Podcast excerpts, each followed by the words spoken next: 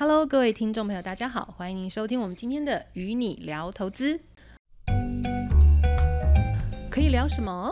聊资产配置，聊股市，聊保险，聊时事，聊投资，聊省税，聊日常开销，都可以专业的聊，轻松的聊。好，所以。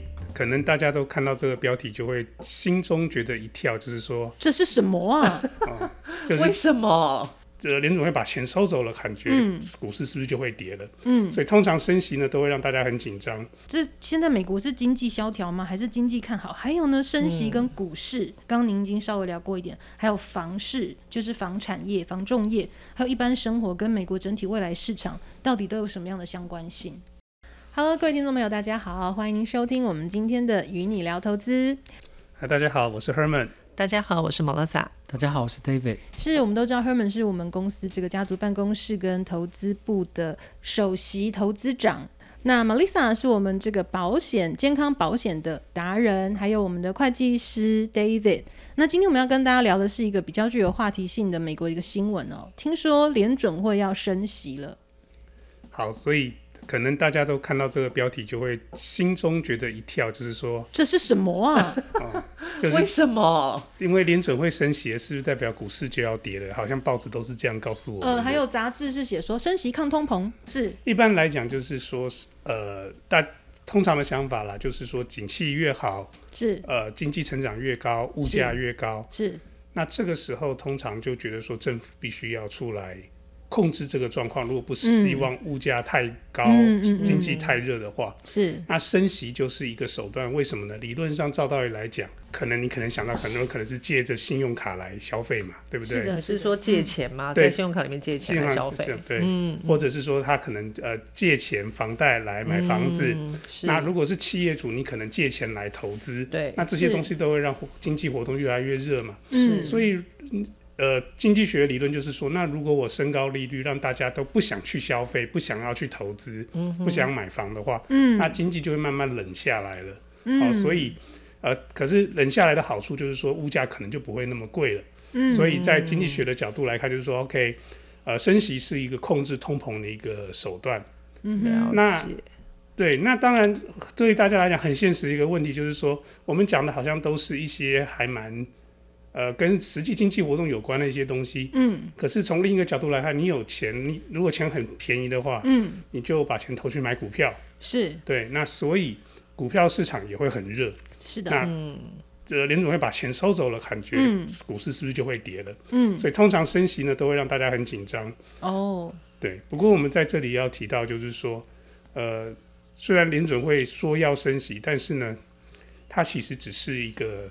在会议结束之后，他公布了说十八个开会的委员，嗯，对未来利率的一个预测，嗯哼，那这十八个委员的预测是说，可能二零二二年呢利率就会上升，嗯哼，那但是我们都知道说，从现在到二零二二、二零二三还有蛮长一段时间，是，那两两两三年的时间，什么事情都有可能会发生，嗯，那另外一个更重要的问题是说，他们过去的预测呢，其实从来也没有准过，是，所以。嗯就是单纯就预测的效果来看呢，是没有任何预测价值的。是，嗯、是。不过好像在那个南美洲蛮多国家哦，好像通膨蛮严重，真的已经升息，听说已经两三次了。对。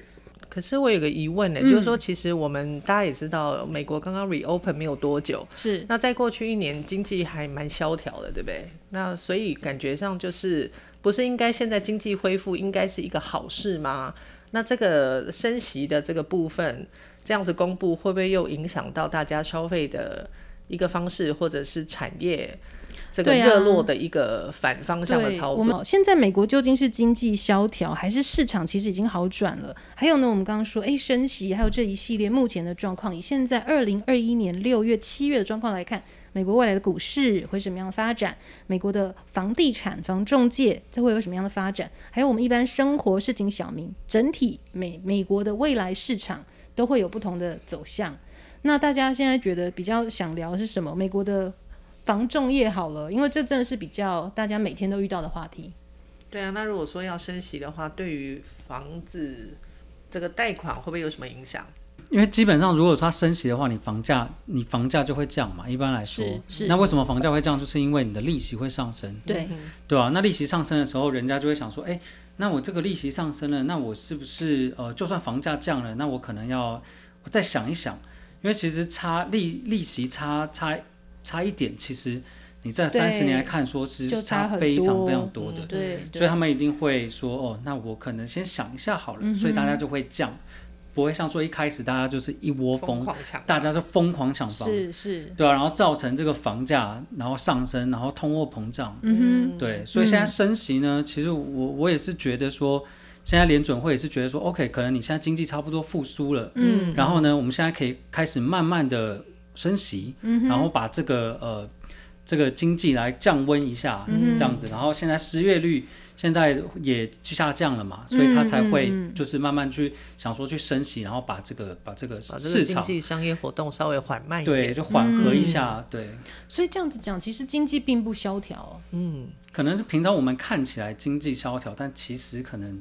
可能应该都是被疫情吓到的吧，想说很多产业受影响嘛。是，嗯，从目前来看的话，其实经济活动应该都算蛮复苏了啦。那当然，我们的前提假设是没有什么病毒变种，在之后会发生什么状况？你说的是 Delta 吗？啊，如果不排，就是排除这些我们不可知的未来的话，其实呃呃，全球特别是美国在内的时候，经济已经复苏了。那但是疫情有带来一个很明显的影响，是说因为疫情的关系。很多的原物料或者是生产链、供应链受到一些影响，嗯、所以导致了物价呃的异常的上涨。嗯、那呃我们之前有讨论过，就是说通货膨胀是要连连续长期的一个物价上涨的趋势。那目前只是一次性的上涨，嗯、你可能等到比如说码头的这个拥塞解除之后，或者是。呃，一些地方的供应链断裂恢复的话，可能就会好转、嗯、啊。但是也因为这样的关系，导致通货膨胀比起我们现在经济成长来看，呃，大幅的一个上升，所以才让大家觉得说，联准会会不会有可能会为了抑制物价而升息？嗯、那目前联准会的态度是说，他们还是觉得这个物价上涨只是一次性的事件。嗯，但是如果真的他们预测错了，嗯、真的变成长期的通货膨胀的话，哦、他们是会打算要升息的。但还是那句话，他们的预测从来也没有准过，然后目前看起来没有升息。嗯、是。所以那刚刚我们就聊到说，如果真的一旦升息的话，可能会让大家觉得对购买房子的状态就没有那么激动，就没有那么会去抢房。嗯、对我们一般的生活呢，可能一般人会不会觉得说，真的联准会升息，对我们的日常生活有什么样的影影响吗？就除了房市以外，当然股市嘛，我们刚刚提过，嗯、哼大家觉得一升要升息了，股市会跌，嗯、是，或者是说很多的企业主他们会觉得，就是说我本来可以借钱来投资，那我现在利息涨多了，嗯、我就不太愿意借钱来投资。嗯，不过呃，这个部分我倒是觉得。还好，是因为说，其实至少在美国啦，在过去几年，其实很大一部分大家不愿意投资，并不是因为利息的关系，嗯，而是因为政府的一些措施，让他们觉得说，呃，我投资这如果是一个十年的计划，我不晓得如果换总统、换政党，是不是就会有一些不一样的政策，是，所以他不敢要去是呃借钱去投资，所以如果能解决这个问题的话，其实利率未必是完全最重要的一个因素。嗯，对。但如果说升息的话啦，嗯、那确实是有一点好处，是就是说，OK，反正呃，你都是就是房子是要贷款嘛，对不对？那你贷款的话，那你这些东西其实也是可以拿来抵税的。这样的话，你的税可能就抵得会比较多了，这样子。但也当然也要看你的 income 啦。如果说你的 income 没有赚很多，那其实也是不划算的。除非说你的今天 income 你的现金流是真的是真的很很足够的这样子，嗯、那我会建议你可以去做，还是可以愿意这么做这样子。所以升息跟税务有没有什么样重要的关联性？其实升息看起来好像就是为了降低。呃，目前这个商业活动的一个热络，比如说像买过热，对，对。但是其实，在有些必要的人群上面，其实像刚刚会计师讲到的，嗯、对，这个贷款的部分还是一样可以拿来抵税。是，其实呃，其实还是要综合去考量说，对每个人自身的一个情况跟规划嘛。对对。那真的升息的话，对整个像其实我不晓得大家会不会觉得，因为我们就是坐标已经在美国了嘛，可是大家都把投资的时候常常是对准美国市场，或是以美国来做一个呃比较线。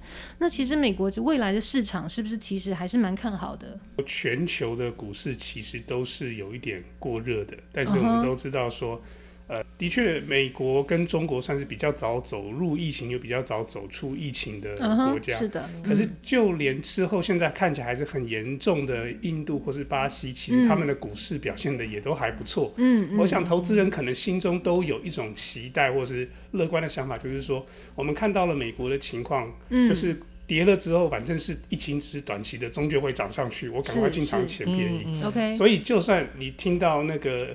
报纸上的标题下的怎么样耸动、嗯、Delta 还是什么东西的，嗯嗯、但是股市就是继续在在涨。那这个情况可以维持一段时间。嗯，那没有人知道什么时候会反转。是。那美国的股市或是美元比较有优势的一个地方是说，嗯、它在传统上是认为比较强势的货币跟比较。安全一点的市场。是，所以当市场有一个很大的波动的时候，嗯哼，呃，美股不会完全幸免于难，但是可以相对，可能可以相对的表现稍微好一点，是，因为这些新兴市场的投资人对这些，呃，就是是蜂拥而至，也是一口一窝蜂就跑掉了。整整体来说，就是美股整个的市场它的机制是比较完善的，相对来说是不是？对，另外一个就是投资人的心态，嗯、大部分的、哦、是。的大部分目前的情况还是说是美国人。利用美国的资金去投资在这些新兴市场，所以当新兴市场出事的时候，嗯、他们很多人第一的反应是把钱撤回比较安全的地方，是我离家比较近的地方。嗯嗯嗯，是不是？所以大家觉得美国很安全吗？是一个很投资，还是整体来说是一个很看好，而且投资人其实是蛮有信心的一个地方吗？我觉得其实美国，如果说你说资产是要移来美国的话，那我是觉得。呃，这一点是比较好，因为现在目前你知道有那个 CRS 嘛，大家全球就是。就是就是怕洗钱嘛，所以大家全球大概一百多个国家都有加入 CRS，对但是要注意，美国并没有加入 CRS。是这个我之前就有听说，哎，好像唯独美国不是在这个 CRS 的这个标准的这个参与国内。对，对，所以其实你在美国的话，其实你不用向别的国家去 disclose。但如果说你是美国人的话，其实那你在别的国家有资产的话，那你就还，但你就是要跟美国去 disclose。是，所以就是，所以就是说，如果说你的资产啊，你的钱啊，如果在美国的话，嗯、那其实相对来说是比较安全的。是我们稍微解释一下这个 CRS 共同申报合约，它的简单来说，它是什么意思呢？这个法令，就比如说呃。假设说你今天的呃国家是在新加坡啊，嗯、或者是呃亚洲亚洲地区，或者是欧洲欧、嗯、洲国家，嗯、或者是什么开曼群岛啊，是。那你的资产，那你的资产是放在那边的，那那么你是美国人的情况，哦、那你就是要跟美国去做 report。那现在之前不是说什么钱都可以藏在。开曼群岛什么的，哦、是是但现现在已经不行了，因为他们已经是 CRS 里面其中一个成员，对，他是会员国，而且他们有一些特特殊的条例，嗯、就是说，假设你在那边开曼群岛成立一些。公司，然后你并没有运作的话，他们可能会罚你钱，是那罚的金额还不小，嗯，所以就是说它有一些特别的规定，嗯、那这是特别注意这样子。OK，但是因为 CRS 就是美国自己本身并不在这个 CRS 的国家里面，对，所以假设你在美国的话，你就不用去向其他的国家去做申报，嗯、但但是如果你的资产是放在别的国家，嗯，那你还是要向美国去做申报。是好，所以其实我们总体整的来说呢，我们从这个联准会的升息，其实大概就是我们让我们自己了解到，现在其实疫情已经真的趋缓了，那我们美国的经济也慢慢复苏了，那对我们的美国的股市，还有美国的房地产、房房市，还有生活跟未来市场，我们都大概做了一个简单的更新跟 update。那很高兴，我们今天就先聊到这边。如果您是用 Apple 手机收听的话，请您记得帮我们按五颗星。我们下次见拜，拜拜，拜拜。